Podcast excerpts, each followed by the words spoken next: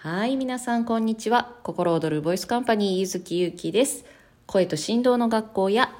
声、話し方、伝わる力の表現講座やっております。昨日はね、ちょっと、ちょっとだけなんですけど、体調を崩しまして、長引かせたくないなと思って昼間軽くね、お休みをして、まあまあ夕方には復活したんですけれども、デトックスな一日でございました。さあ、今日もうね、早速テーマに入っていきたいと思うんですけれども、今日のテーマは、画面の向こうに声を届けるです。画面の向こうに声を届ける。さあ、どういうことかというとですね、今はリアルよりもオンラインでやることの方が多くなりましたね、コミュニケーションを。例えばリモート会議や、まあ私の世界で言うと講座セッション、イベント、こういったものがね、本当に画面通してやる機会というのが増えましたし、これからますます増えていくだろうなという印象があります。で、この画面の向こう、例えばズームの向こうであったり、動画のね、見てくださってる方にだったり、あとまあ音声っていうのは画面ではないけれど、こういうね、媒体を通して伝えているものですね。はい。で、このようにオンラインの向こう側にいる人に思いを届ける、声を届ける。さあ、ここで皆さん、このオンラインの時って媒体によってそれに合った声や話し方がそれぞれ違うっていうのをご存知でした？意識したことあります？例えば、ズームで話をするとき、YouTube で話をするとき、音声配信で話をするとき、これね、それぞれ違うんですよ。その時にフィットした声や話し方っていうのが。そうなんです。ですので、それぞれのツールや媒体によって、まあ、活動、活躍されている方々っていうのは、意識的にも無意識的にもそこを変えてるんですね。はい。で、そういうのをあまり得意としていない人っていうのは、まあ、そこに区別がついてないかもしれないですね。はい。ということでね、今日のテーマは、画面の向こうに声を届けるです。でね、今日は、あの、講座とかセッションとかそういうふうなことをしている人についてちょっとね、お話をしようかなと思うんですけれども、例えば、いいものをお届けしたいと思っている。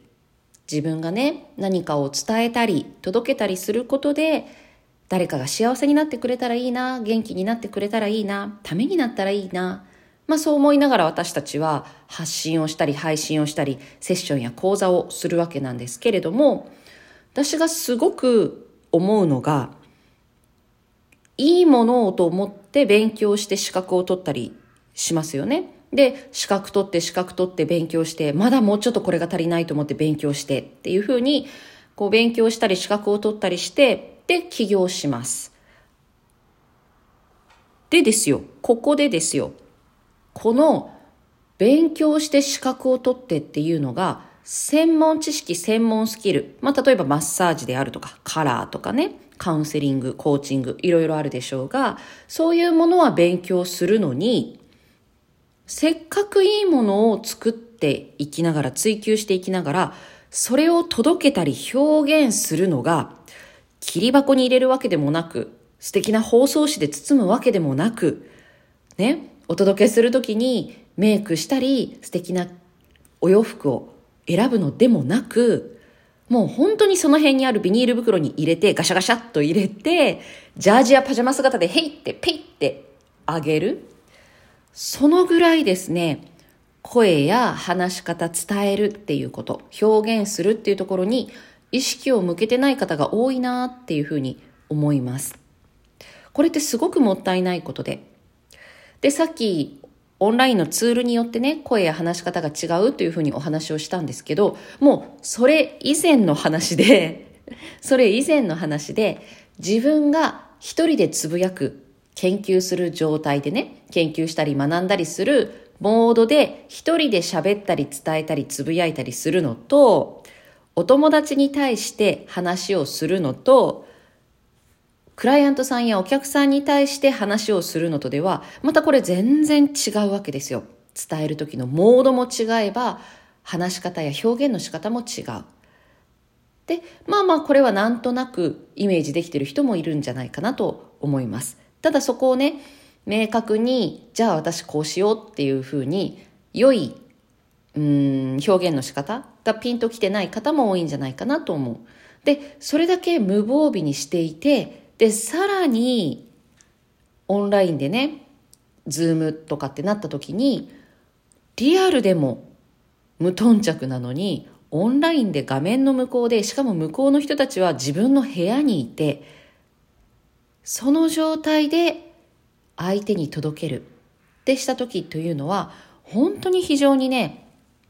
ここ、どうやって伝えるのか、どういうふうに表現するのかというのは非常に大事だなというふうに思うわけですね。で、特に、例えば目の前に人がいて、でも真ん前で顔見ながら話をしてたら、まあ多少話がつまらなかろうが、ね、眠くなろうが、一生懸命聞きますよね、私たち。聞きますよ。まあ中にはね、あの顔と態度にもろ出る方もいらっしゃいますけど、まあまあ基本、あのいい人ですから。一生懸命聞きますね。なんだけれども、ズームとかオンラインになってくると、そこの、その一生懸命聞くっていうことがまず減ってきますよね。なんか、めんどくさいなとかだるいなって思ったら、リアルタイムで、ズームでやってる時っていうのは、まあまあなんとか見繕ったりしようとするけれども、でも意識がそぞろになっているし、ましてや、こう収録したもの、ね、こういう音声とか動画とか、そういったものや、あと別にこっちの姿が一切見えないライブ配信、こういったものというのは簡単にすぐに離脱してしまうわけですね。そうなんですよ。ですのでね、このどうやって画面の向こう側に声を届けるのか、どうやってね、伝えるのか、ここってすごく大事だと思うんです。で、何よりも、例えばですよ、淡々と